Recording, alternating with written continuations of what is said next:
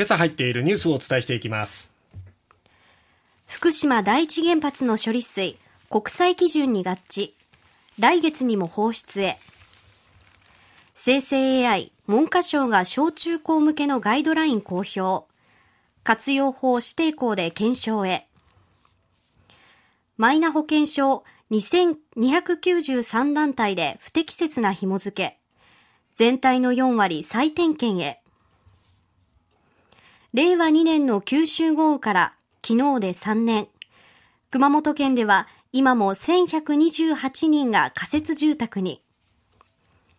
子ども世帯初の1000万割れ。全世帯の18.3%と過去最低更新。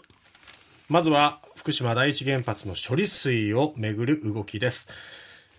福島第一原発の処理水を海洋放出する計画をめぐって来日した国際原子力機関 IAEA のグロッシ事務局長が昨日計画が国際的な安全基準に合致しているとした包括報告書を公表しました。政府は夏頃に処理水の海洋放出を始める計画でその前に国際的なお墨付きを得た形となっています。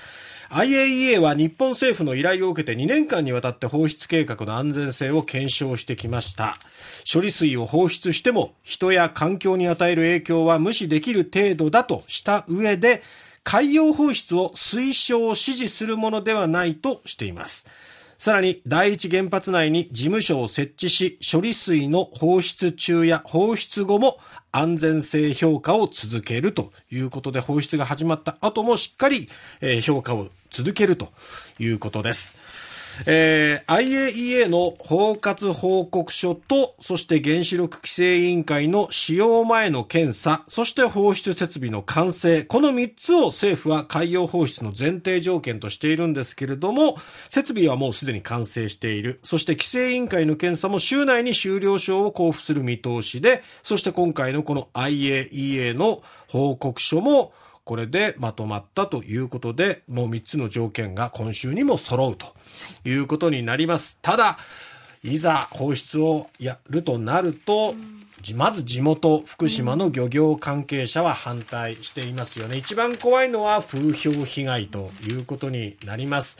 えー、そこで、まあ、生計を立てている人からすると、処理水の中で育った魚を取って、そしてそれを売ってるのかっていうことに対する周囲からのやっぱりこういろんなね、えー、声っていうのが怖いっていうこと、まあそれは当然だと思います。そこに対してどう丁寧に説明していくのか、そして漁業者に対して保証をどうしていくのかっていうところ。そしてもう一つ反対の声を上げているのが中国や韓国などの海外なんですけれども、中国、韓国も放出してるからね。なんなら、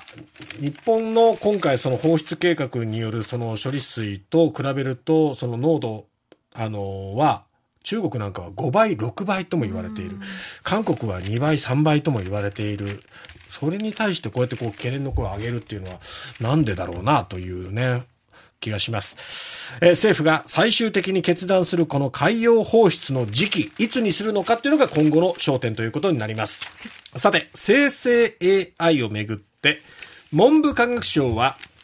昨日、対話型人工知能チャット GPT をはじめとした生成 AI の利用に関する小中高校向けのガイドラインを公表しまして、都道府県教育委員会などに通知しました。教育現場における利用の基本的な考え方として、限定的な利用から始めることが適切という見解を示しました。あと、まあ、学校の先生方は本当いろいろ授業を教えるだけじゃなくって、いろんな、あの仕事がありますから大変ですけども、そこでの公務での活用も模索して教員の働き方改革につなげるということなんですね。で、文科省が示した生成 AI の活用法として適切なケースと不適切なケースとありまして、一部紹介すると、まず適切なケースは、生成 AI の回答を教材としてその性質や限界などを生徒に気づかせる。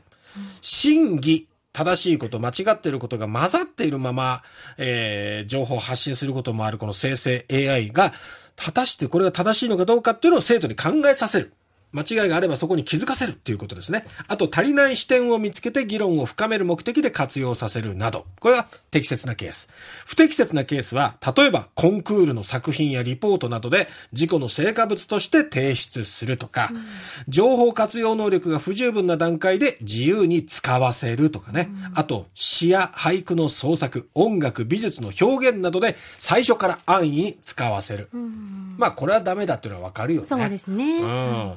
まあ多分僕なんかよりも多分優秀にいろんなことを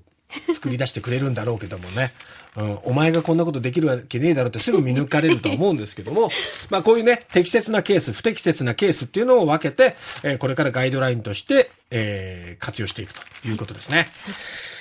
さて、続いてはマイナ保険証なんですけども、マイナンバーカードの健康保険証、マイナ保険証で別人の情報が紐付けられた問題で、厚生労働省は昨日、健康保険組合など全団体を調べた結果、8.6%、293の団体で紐付けした時の本人確認が不十分だったと発表しました。